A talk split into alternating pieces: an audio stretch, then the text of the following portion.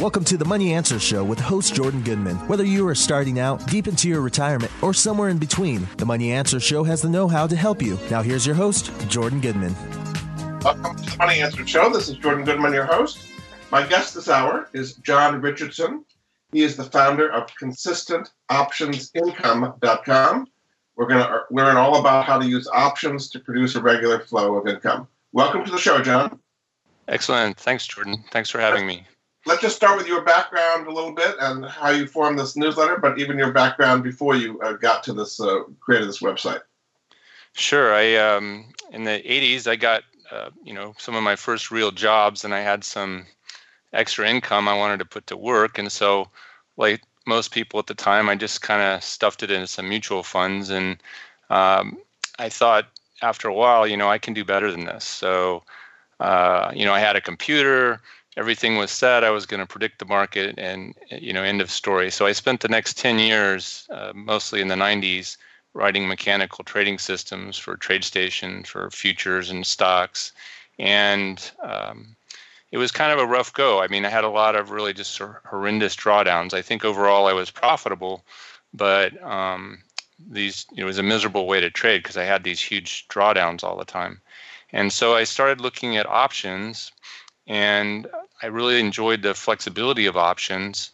And my thought process was, instead of trying to predict what's going to happen next, I, I wanted to make money from the way I managed my trades, and options provided that. And so since about the late nineties, I've been, you know, trading mostly options. And um, around two thousand eight, I decided, because I heard a lot of, you know, what other things people were doing, especially from the, you know, the dot com bust in two thousand, two thousand one.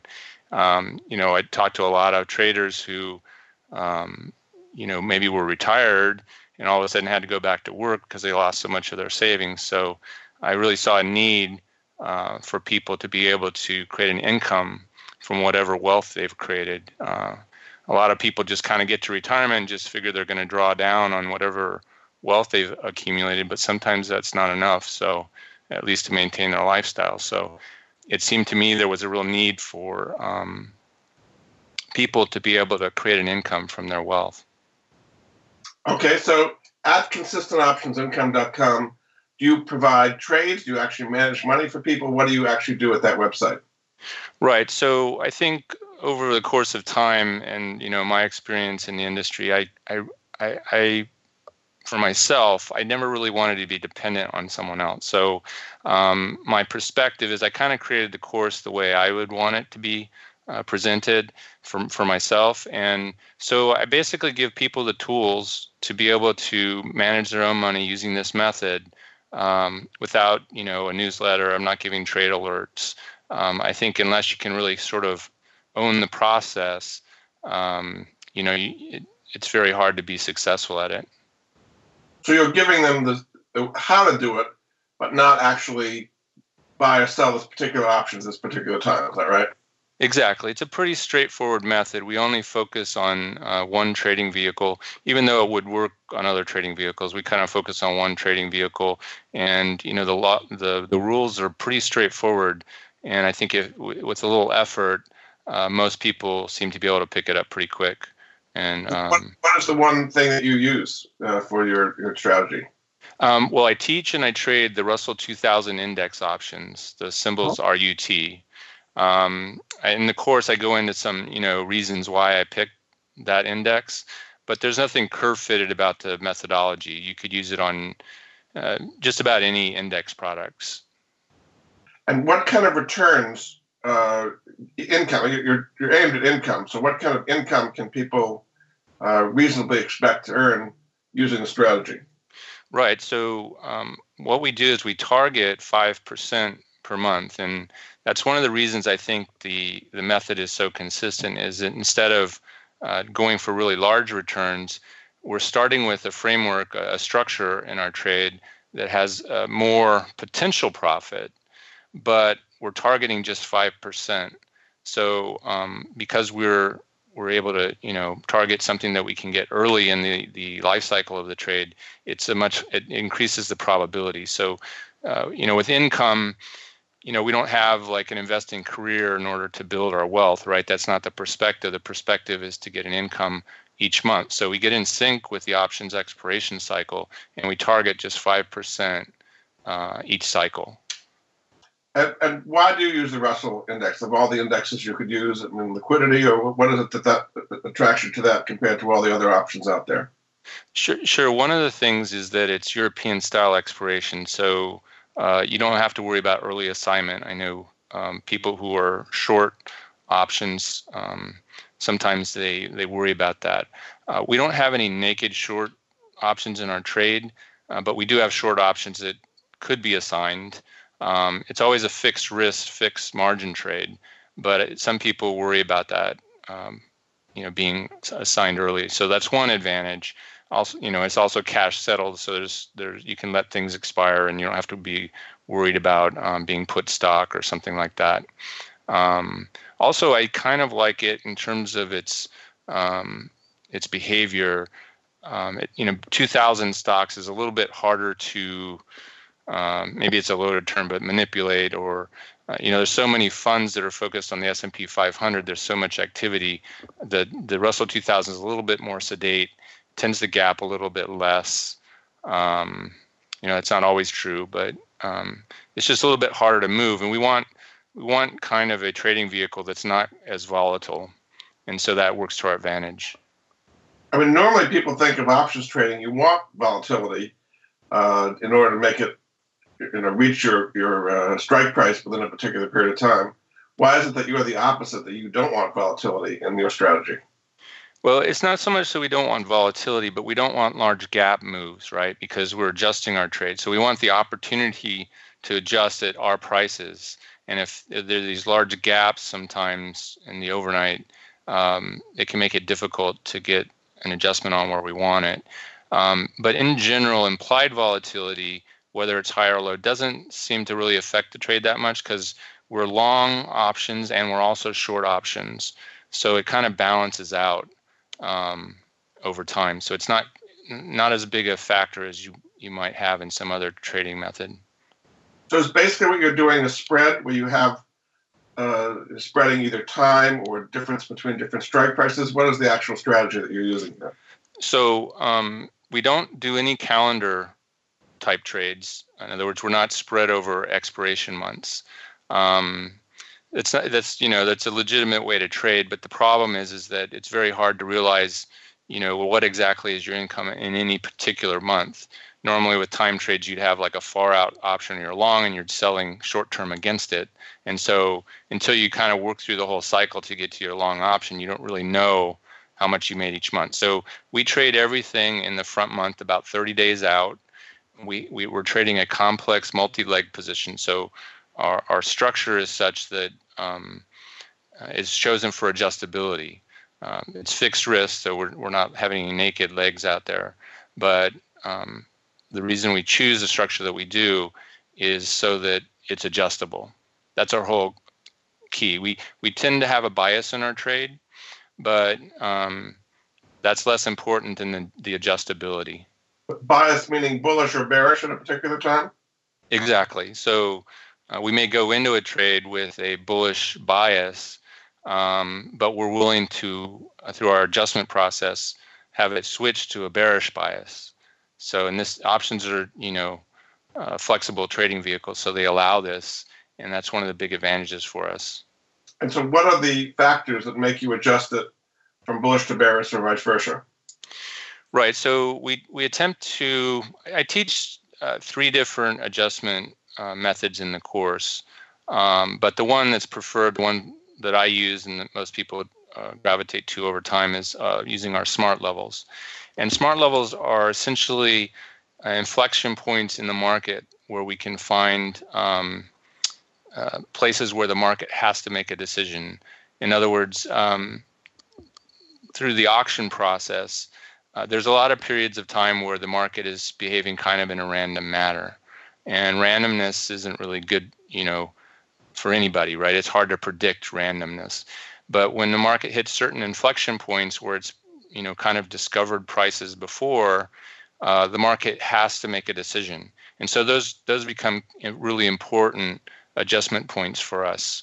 Um, you know, it's good for other sorts of trading as well, but um, you know, we want to kind of stay out of the randomness. And if we can just wait until these opportunities where the market has to make a decision, we don't necessarily know what decision the market's going to make, but um, those are the points where we want to adjust our trade.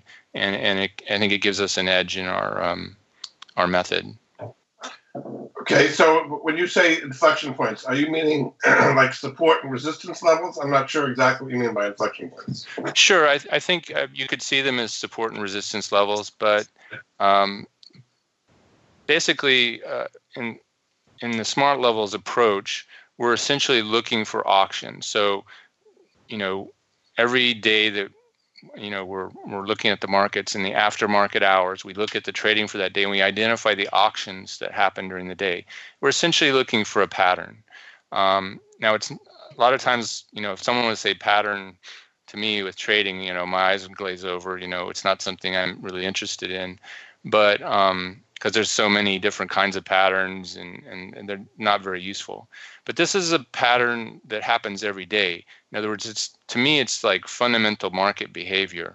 So it's not like you're looking for like a head and shoulders pattern or something like that. It's very hard to see until it's passed. So it becomes very unuseful. Um, but this is something that just happens every day. And you know, I have people tell me all the time that they're like really surprised they never saw this pattern before because it's, you know, so obvious when you start looking for it. And these patterns then become the auctions. And what we do is we just put horizontal lines above and below those patterns. And because it was an auction, it was basically part of that price discovery process. And um, the next time the market gets to that price that it discovered, it usually has a reaction one way or another. Um, and so it's a pretty straightforward process, and um, you know, s- sometimes a level will re- will um, behave as um, you know, support, and sometimes it'll be resistance. But we really don't know that till it gets there. So we're not really depending on being able to predict what, what's going to happen. We just know those are times where we want to be engaged. So I'm not totally clear. Is is Is it very obvious to the person who's not a real sophisticated options trader when a buy or a sell is, is reached? Yes. Whenever whenever we hit one of our adjustment points, we automatically adjust. So if the market's going up, we're going to adjust the structure of our trade to have more of a bullish bias. If if the market instead was going down and hit one of our smart levels, we'd adjust to um, a bearish bias. And it doesn't mean that we're always going to be right. Um, but we're, we're, we take a very proactive approach. We're not going to wait until our trade is in trouble before we adjust it, right? Because at that point, your alternatives are pretty uh, unattractive. Okay, very good. We're going to take a break. Uh, this is Jordan Goodman of the Money Answer Show. My guest this hour is John Richardson. Uh, he's an options trader and founder of Consistent Options Income dot com. You can go to that website and find out more about his strategy. We'll be back after this.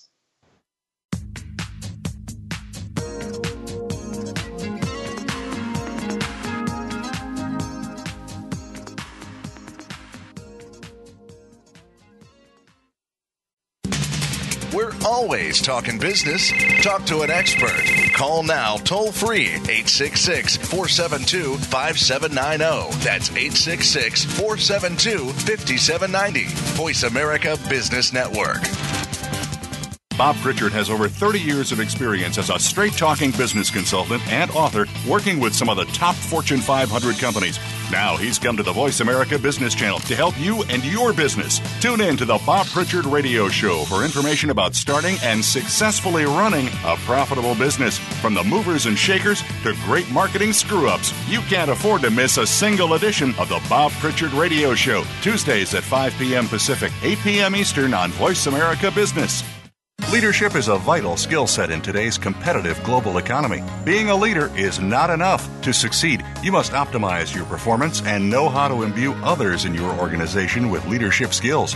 Practical, actionable leadership insights are the focus of Leadership Development News, hosted each Monday at nine a.m. Pacific, noon Eastern, by Kathy Greenberg and Relly Nadler on the Voice America Business Channel. Doctors Greenberg and Nadler, who coach global leaders on how to be most effective, will share their insights and contacts. The path to leadership excellence begins here. We're always talking business.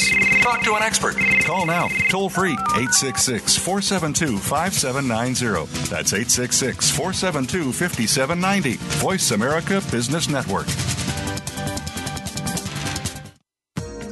You've been listening to The Money Answer Show with Jordan Goodman. If you have a question for Jordan or his guest, please call us now at eight six six, four seven two, five seven nine zero. That's eight six six, four seven two, five seven nine zero. Now back to Jordan. Welcome back. Jordan Goodman, your host. My guest this hour is John Richardson. He's an options trader and founder of Consistent Options Income dot com. Welcome back to the show, John. Great. Thanks, so, Jordan. Again, at the website, Uh, at Consistent Options Income dot com, what can they get as far as videos and what can they sign up for there? Sure. On my website um, at Consistent Options Income dot com, there is a, a sign-up form for my free videos, and those are actually the first five or so videos in the course. Um, so it kind of gives you an idea about, you know, uh, why we trade the way we do.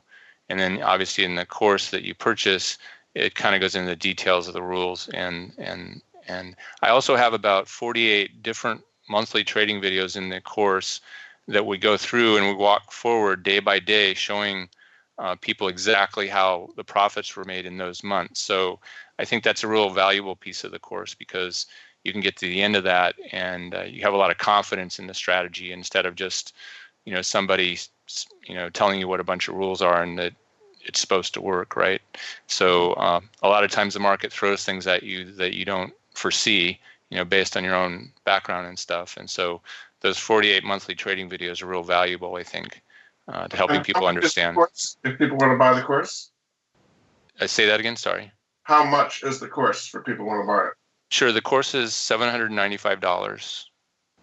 Okay, and then uh, that's all you need. You don't need an ongoing subscription of any kind. Exactly. Yeah, I, I designed the course so that, you know, essentially I'm delivering tools to people so that they can, um, you know, start managing their own money uh, and create an income. And what kind of success have you had? I mean, have you heard from students who are actually implementing it? What, what kind of success have you had? Yeah, it's universally, I get a lot of good feedback. Um, the only people that, that end up having some problems are the people who are very new to options.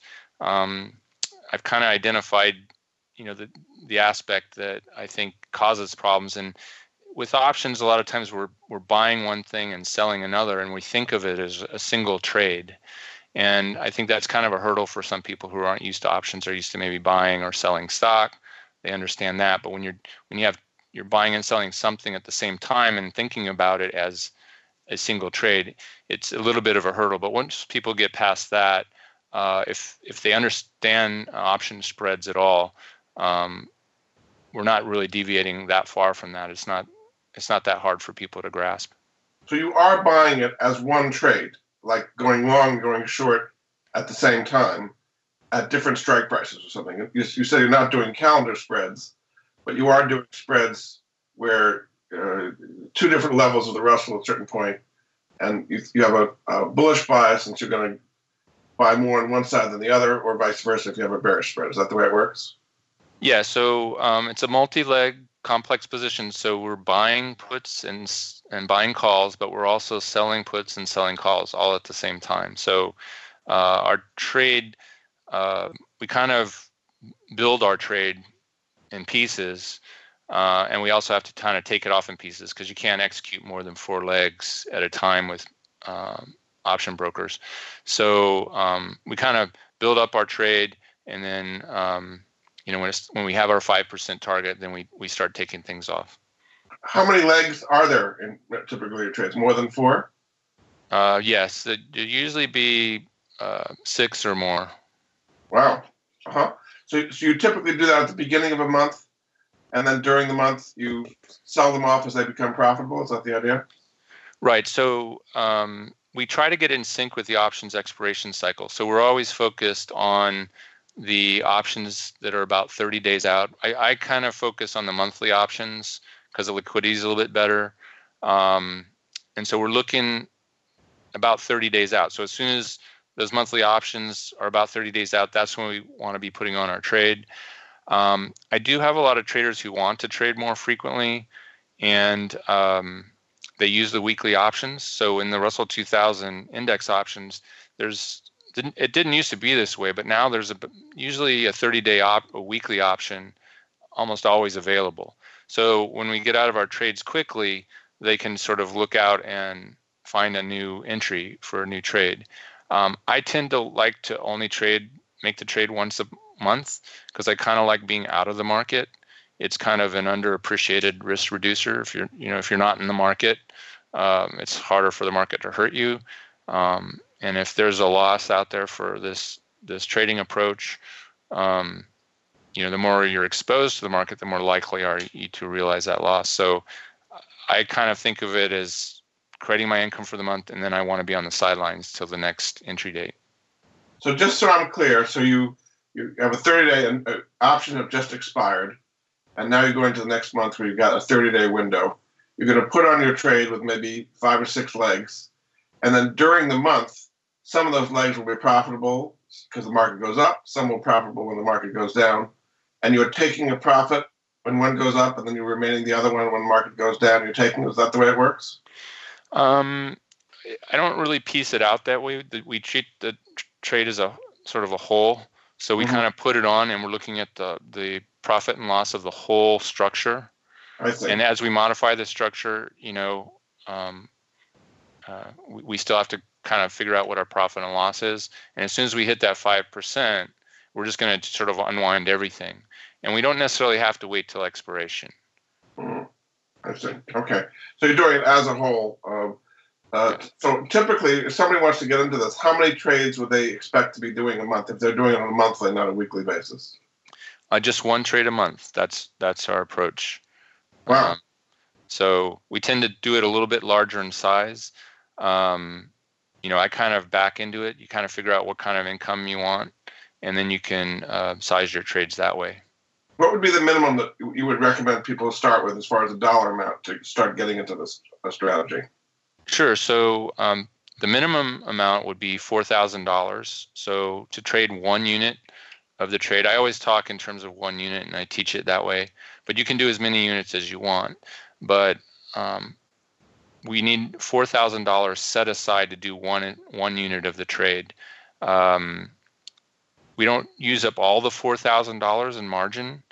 Um, but we need, you know, the cash component of that four thousand dollars to uh, always be able to do the adjustments that we want to do. So, um, you know, we have to set aside four thousand dollars. So we figure our profit target off the four thousand dollars. So for each unit, we want to make a two hundred dollars um, return.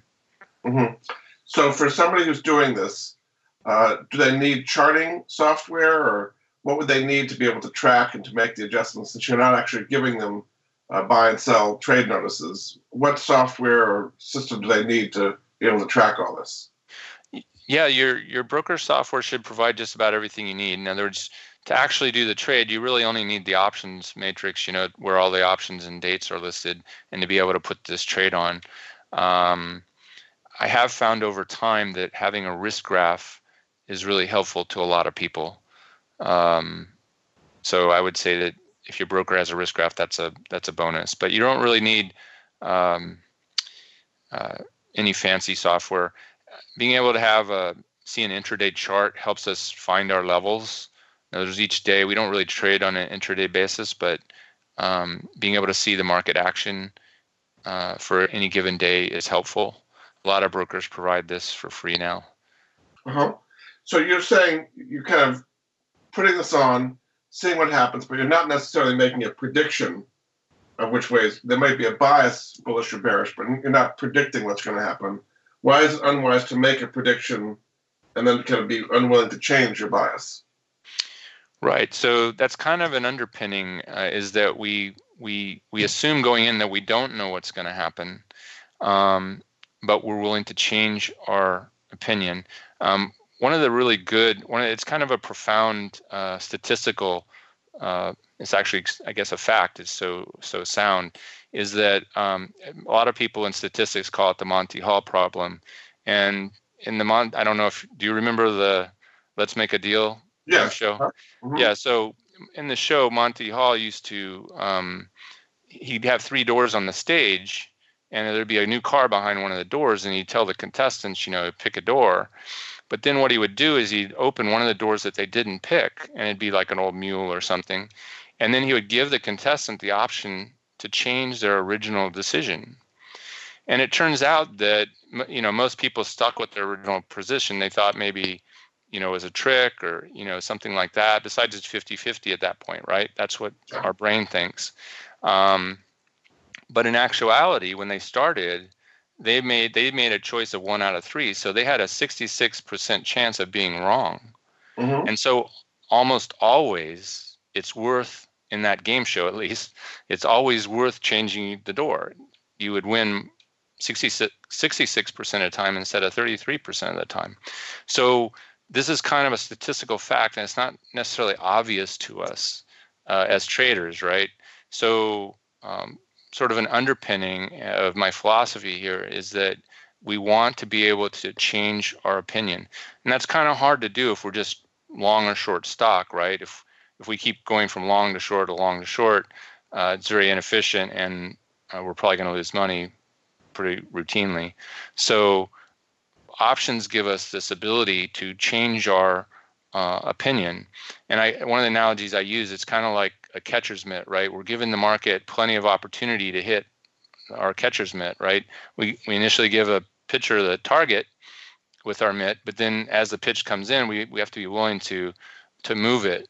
Uh, and if we weren't willing to move our catcher's mitt, there's, you know, a lot of the, the, the pitches are going to go past us. So um, that's kind of the idea, is we're, we're making it easy as possible for the market to give us a profit opportunity. So if you do that, and say you've got five or six legs in your initial trade, and you need to do an adjustment, are you going to be adjusting one or two of them, or is it a completely new trade? What kind of adjustments are involved from that initial trade?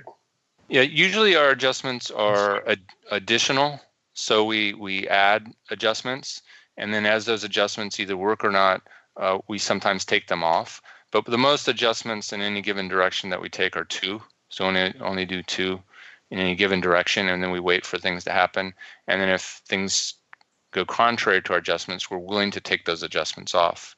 You keep the original trade and add up to two new trades, which Uh, kind of adjusting for what, what you've seen in the markets during the from from that from the time the trade originally was on to when you make the adjustments. Exactly, that's just about right.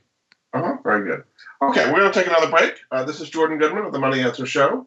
Uh, my guest this hour is John Richardson. He's an options trader and founder of Consistent Options Income dot com, a way to produce uh, what he's aiming for five percent return per month, which I guess would be about sixty percent a year. Um, and so we're going to learn more about that after the break, uh, and we'll go to the break right now.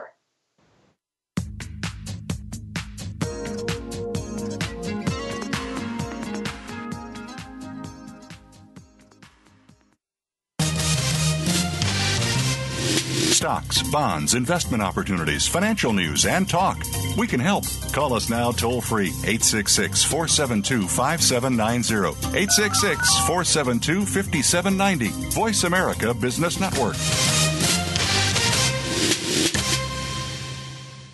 Have you had a chance to check out Voice America's online magazine and blog, Press Pass? If you love our hosts and shows, check out articles that give an even deeper perspective, plus topics about health and fitness, movie reviews, philosophy, business tips and tactics, spirituality, positive thought, current events, and even more about your favorite host. It's just a click away at v a press pass dot com. That's v a press pass dot com. V A Press Pass by Voice America. All access, all the time. From the boardroom to you, Voice America Business Network.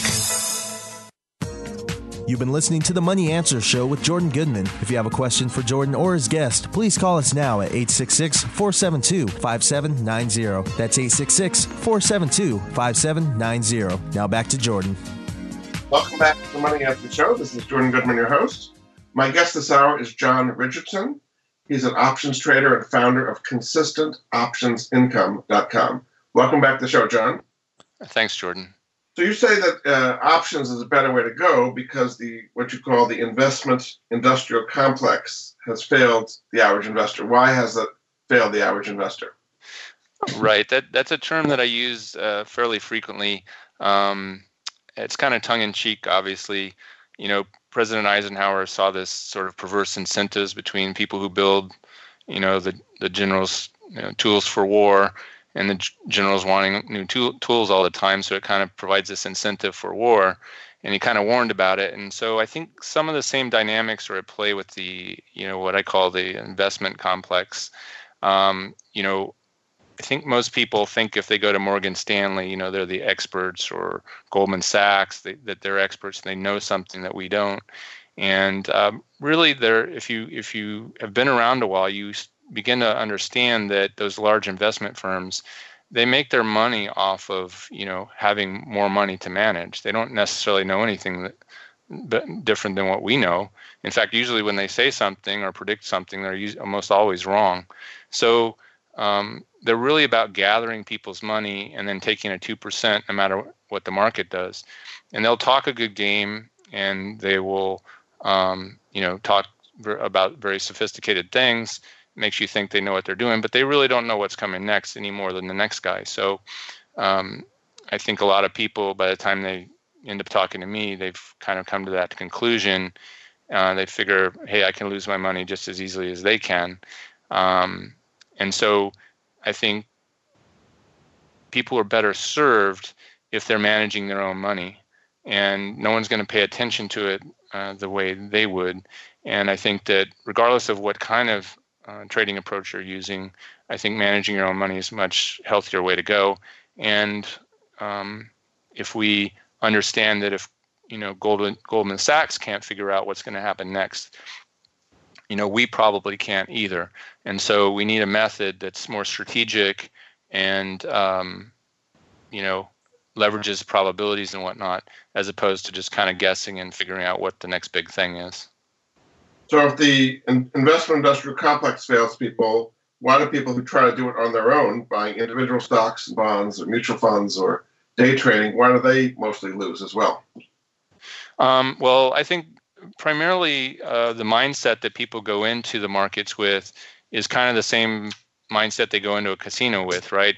They they they end up, if they whatever they're trying, they end up losing frequently, and then they they kind of it's kind of intuitive for them that, hey, if I'm going to win at this, I've got to have some big wins to make up for all these times I'm losing, right? So most of the way people trade, uh, they start swinging for the fences. They're going for the home runs because they need them, because they're losing so frequently. So if we start off with more modest expectations and um, we're looking for consistency, um, it's kind of like hitting singles and doubles. We're we're we're we're not swinging for the fences, so we're not going to have the, you know, glorious home runs. But we're actually going to make money in the long run because our expectations are a little bit more modest, and we're sticking with much more high probability type of trading approaches. So some people, it's psychologically difficult uh, to change their mind. They bought a stock, it starts going down, they still think it's great, they want to let it go, they kind of ride their losses down. So sure. Why, uh, why is changing your mind not necessarily a bad thing? Well, even in that scenario, right, it, at some point, it may be that that stock's going to keep going down, and it might be worth changing your mind. Um, the problem with focusing just on a single stock is that, um, you know, it can go back and forth. Um, and so options provide sort of a, a, a an envelope of opportunity as opposed to sig- single opportunity. And so, you know, with a stock, your single opportunity is that it's going to go down or go up if you bought it, right? And your your your risk is almost equal to whatever your potential profit is on the downside. So with options, you know, the game is a little bit more complex. It's kind of like all of a sudden now you have that third dimension in chess, right, to to work with. Um, so um, options, I think, provide us that opportunity. For the most part, you think predicting the future is a losing game. And as you say, the, the, the fancy people, the Goldman Sachs of the world, don't do it well. But what is it about people that they think they can, can do it? They can predict the future and therefore make investment decisions based on that. Well, I mean, um, you know, the market rewards people who get the future correct, right? I mean, it's probably the the best way to make money in the markets. Problem is, if you try it, you realize how, how hard it is. And um, and you kind of have to conclude, come to the conclusion that nobody knows what the future is, and so you have to if you're going to make money, if that's your goal, you have to have something that's a little bit more strategic, um, and and and and provides you multiple ways to make money instead of just one, or you know, a single outcome. Yeah. Now, in the options pits, there's kind of an auction process. Explain how the auction process works to allow people to get good prices on the trades they're putting in.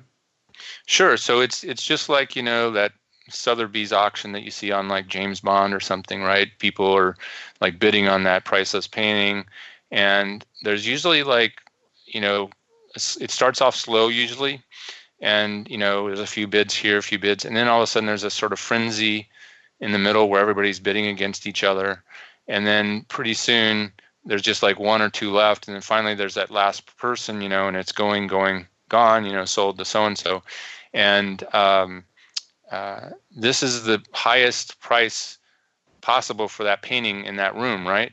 Uh, everybody else thought the value of the painting was something less than that, so the person who actually wins the bidding process is kind of viewed as a sucker to most everybody else in the room because nobody else was willing to pay that much. And so the market exhibits the same sort of behavior.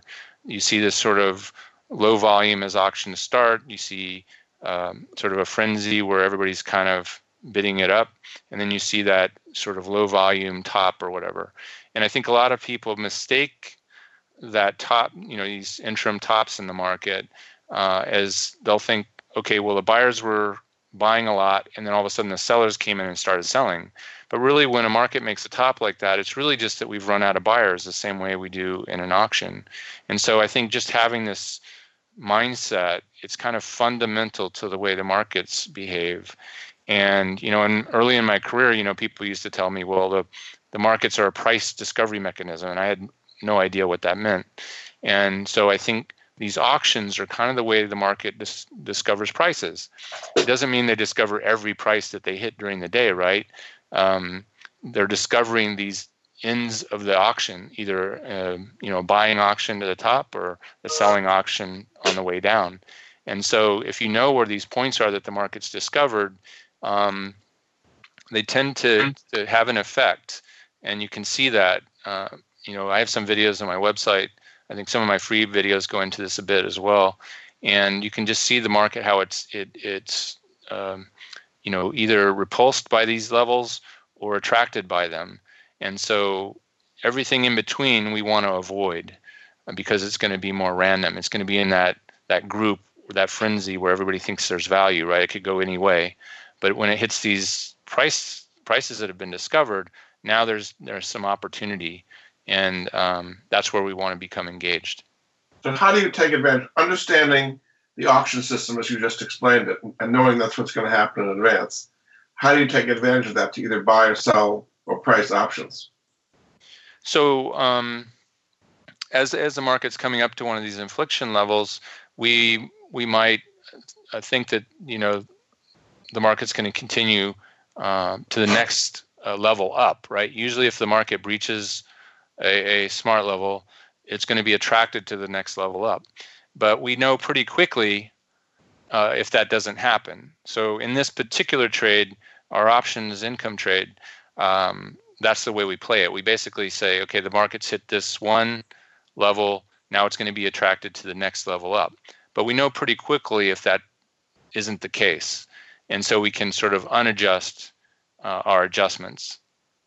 So is this based on volume? If, if there's a lot of volume, it's going to move to a higher level, but if there's not a lot of volume, it will not? Uh, no. Um, volume is, I, th- I think it's at the root of the pattern that we're looking for, but we don't need to look at volume when we're trading. You're just looking at the actual level, because you were saying that yeah. this, this frenzy, as you described it, is uh-huh. kind of like volume, right? It's a lot of people getting involved in the trade. Yes. And when the volume goes down, it, it's reached its level, as you kind of described in the auction. That doesn't apply to options, though, you're saying. Um, the, the whole, it's it's at the root of the auction process. Yes, you're correct. Um, and if you have tools, there are tools out there that will. Let's say you you took the pattern that I'm just that I teach in my course, and you put this tool over that pattern, you'll see that there's a lot more volume at the prices in the middle of that pattern than there are at the top or the bottom. Okay, so volume is or lack of volume is what creates the pattern.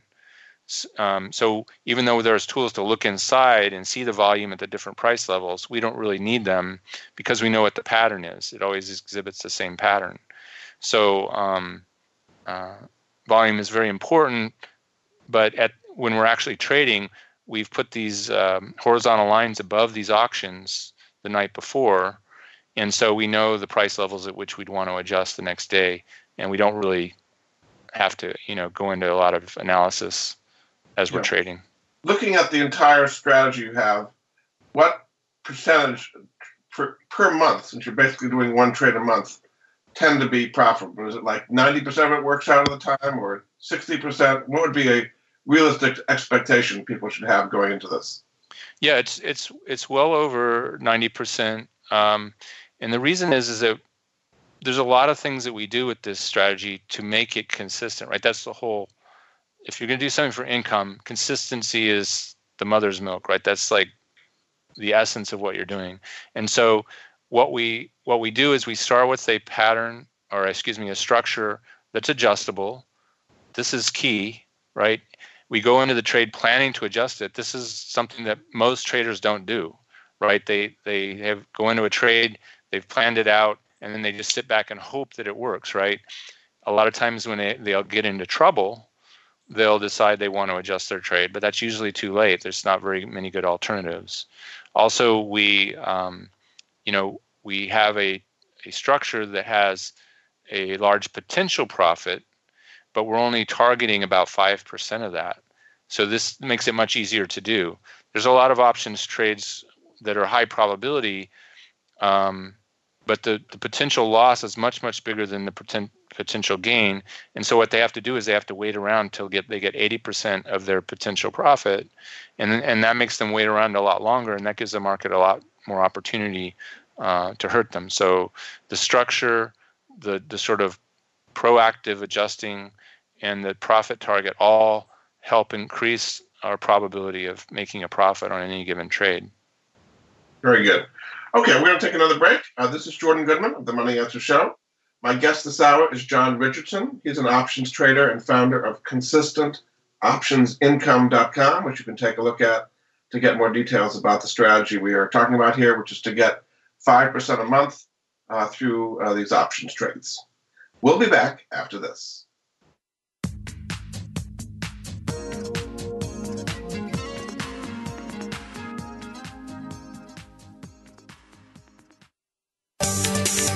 From the boardroom to you, Voice America Business Network.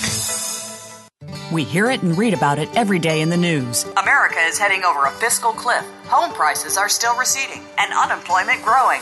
How can you preserve and increase your wealth in this kind of economy? Tune in to Turning Hard Times into Good Times with host Jay Taylor. Jay will explain the decline of our monetary system and the economy, and will give you winning investment ideas and the tools to protect and increase your wealth. Turning Hard Times into Good Times with Jay Taylor can be heard Tuesdays at three p.m. Eastern Time, twelve noon Pacific Time on the Voice America Business Channel. Get the news on our shows and other happenings by following us on Twitter. Find us at Voice America T R N or twitter.com forward slash VoiceAmericaTRN. You've been listening to The Money Answer Show with Jordan Goodman. If you have a question for Jordan or his guest, please call us now at eight six six, four seven two, five seven nine zero. That's eight six six, four seven two, five seven nine zero. Now back to Jordan. Welcome back to The Money Answer Show. This is Jordan Goodman, your host. My guest this hour is John Richardson. He's an options trader and founder of Consistent Options Income dot com. Welcome back to the show, John. Great. Thanks, Jordan. So it seems like you're doing the opposite of what most options traders are doing, which is kind of large event risk. They want to take over, they want, they need something to happen fast before the options expires, and then they can make a ton of money.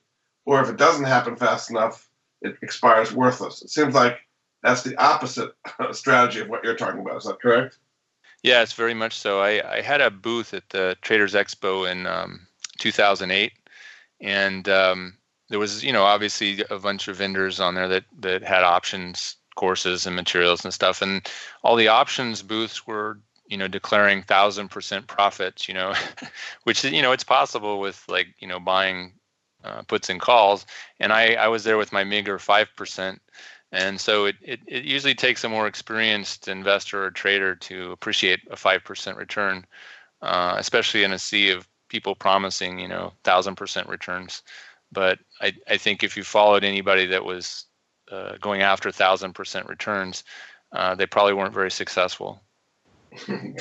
So part of options is uh, time decay, meaning it's an expiring, or I, I would like to call it a, kind of a melting uh, ice cube. Uh, it, over time, it melts into uh, nothingness. Um, that can work for you or against you. How do you use time decay uh, to, to make your trades profitable? Yeah, that's that's a great question. Um, so uh, we, when I first started doing this trade, um, I thought about it as a time decay trade. In other words, we were we sell a lot of premium, so there's a lot of opportunity for uh, to make money from time decay. And you know, time decay is a wonderful thing about options, right? All we got to do is wake up, and if we've sold some options, they they decrease in value, right? And so I thought of it as a time decay trade, and we did all these other sort of adjustments to sort of protect our credit and protect that that time decay, because in those sorts of trades, you know, large market movements either direction can hurt you. Uh, and so I thought about it that way in terms of time decay with these directional adjustments. But I've come around to kind of think of it more as a directional trade, because most of the time we're making our money uh, from directional movement. And so the way I see it now is more so that it's sort of more of a directional trade, um, but the time decay makes up for the inefficiencies of like changing our opinion on the direction, right? So as we make those adjustments, um, you know, uh, it, it can be kind of inefficient. And so meanwhile, we're trying to make this work, we get the time decay helping us to keep us uh, profitable. So it's it's definitely a, a significant aspect to the trade, but it's, you know, part of a complex approach. But if there's a big move one way or the other, bullish or bearish, time decay works against you, right? You know, you're you're you're out of the money, or you're you're losing if you have a big move one way or the other. Is that correct? Yeah, it's not it's not so much that it works against you, but the the, the structure of the trade uh, will lose money on big directional movements.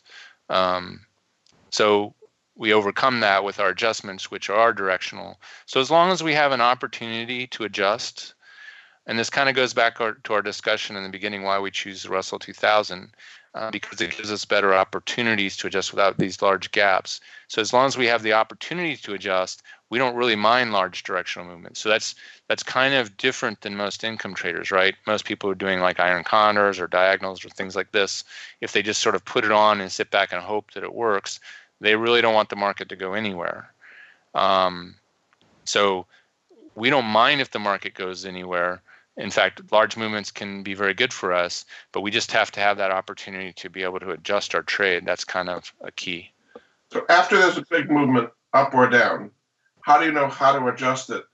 I mean, that could be the beginning of a big move up or big move down, or it could just be a, a temporary thing. How do you know how to adjust it when there is a big move up or down? Well, we're we're hopefully, I mean, the way it pans out most all the time is hopefully we're adjusting our trade when there are small movements, and then as soon as that large movement, it, it, uh, you know, happens, uh, we're going to be taking our trade off because we'll have our five percent. So we don't want to, you know, wake up and then have the market having, you know, like a huge gap down, um, and we're biased in the other direction, right? So that would be bad for us. But typically, what happens is if you go back and look at large market events like nineteen eighty-seven, even nine eleven, surprisingly enough, the market was going down into nine eleven. So we would have had a pr- plenty of time to uh, adjust our trade, uh, and we would have been in a short bias. Uh, I wasn't trading this in, in you know, two thousand one, but um, you know, if you go back and look at large market movements, there's usually a downward bias going into them. Now, most many options traders use seller, selling covered calls uh, as one way to get income, and also selling naked puts, where they receive the premium and then they hope the stock doesn't go down so they don't have to be exercised. What is wrong with uh, selling covered calls and buying naked puts as an income strategy? Uh, nothing at all. As a matter of fact, the, most of my capital is um, put to work that way. In fact, I have a course that I'm putting the finishing touches on because um, a lot of people ask me, okay, great, you have this income strategy. What do you do for um, uh, wealth building? And that's primarily what I do is I have short stock and I have long stock and I sell options around it. So it's it's your basic, you know, it's basic covered call approach. But I think there's a lot of reasons people get disenamored with, um, um, you know, covered calls per se. And so if you can um, make a few tweaks, you know, change your mindset a little bit on, on what you're trying to do to sell premium around your assets, which could be long or short stock, I think uh, it's a great approach. So what, what is the mistake that most people make when doing covered calls? Um, I think kind of it has a, it's more of a mindset. Um, one of the things people think is, oh, well, I'm just going to sell a call against my stock, let's say. And then if the co- stock gets called away, I get to keep the premium from my call. And they assume they're kind of keeping this premium all the time. And, you know, you're really not. You're you're losing money on your short calls. Um And so it's important to realize that in how you start dealing with the trade. There's no reason to wait until expiration. Um, also, what happens typically, I, I talk to lots of traders, and I think, you know, one of the phenomena is what people will do is they'll they'll they'll sell calls against their stock, and the stock's going up, and they're doing well, and then all of a sudden the stock has a big move down, and they look at their broker statements and they look, I lost money on this call, I lost money on this call, I lost money on this call, and then I lost money on the stock. Right. And so all of a sudden they're like, why am I doing this? Yes. Um, and so, you know, because if the market's going up, you're losing money on your calls. And that's good. That's a good thing. Right. That's what you want to happen with a, a covered call. So it's important to kind of get your your your thinking straight. And um, I think one of the keys is not waiting till expiration to adjust your trades. And then a lot of people recommend collars, where you've got kind of one direction, you have a little bit of insurance on the other side. What What is wrong with doing collars? Yeah, I, it's it's one of the things that kind of sticks in my craw a bit. And, and in my course, I have a big section. Uh, in fact, it's on the what'll be, I guess, the free part of uh, my, uh, I'm I'm actually, you know, this course should be coming out soon. I call it my guns and butter trade. Um, but uh I have a big section in there about puts because it makes sense. I mean, I understand why people would want to do that because what they're doing is they're looking at their covered call, right? They get to sell premium against their stock, but then this, they have unlimited or at least one hundred percent downside risk on their stock. And so they want to protect that. And right. they buy a, buy a put to do that. Uh, but the problem is it undermines the whole approach for selling premium against your stock. Um, all of a sudden, it becomes more of a directional trade. In other words, you're essentially saying, I'm going to sell calls to write down the cost of the put. And so at some point, I will have paid for that put maybe, which doesn't usually happen. Um, and then I all of a sudden I'll have this sort of risk, no risk to the downside. But in order to sort of profit from that, you need sort of an outsized move to the upside. And so what you're banking on is essentially the home run, right? Mm. And, and it takes months to get there. And then if you don't get the home run or the stock goes down, maybe you don't lose a lot, but you've lost all this opportunity uh, to make money in the middle. In other words, if you, you think of it like a bell curve, you're essentially with a collar type of approach. Um, you're hoping that it goes outside of, you know, a one standard deviation movement. And with a covered call approach, you're really banking on the fact that the stock stays within A, a one standard deviation movement most of the time. So it's really, it, it's changing the complexion of the trade. You're not just fixing the risk on a covered call. You're changing it to a completely different trade type. And and it's much harder to make money on that.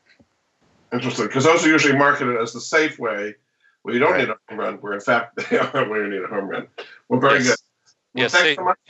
Go ahead. I mean, I have to close the show, unfortunately. So thank you so much. My guest this hour has been John Richardson. He's an option trader. You can find out more about him at his website, which is consistent options income dot com, and learn all about the strategies we talked about on the show today. Thanks so much for being a guest on The Money Answer Show, John. All right. Thanks, Jordan. Thanks for having me, and keep up the great work with the podcast. Thanks so much, and we'll be back next week with another edition of The Money Answer Show. Goodbye for now. Thank you for joining Jordan Goodman and the Money Answer Show. If you have a question for Jordan, please visit his website at w w w dot money answers dot com. And be sure to tune in every Monday at twelve p m Pacific Standard Time right here on Voice America Business. See you next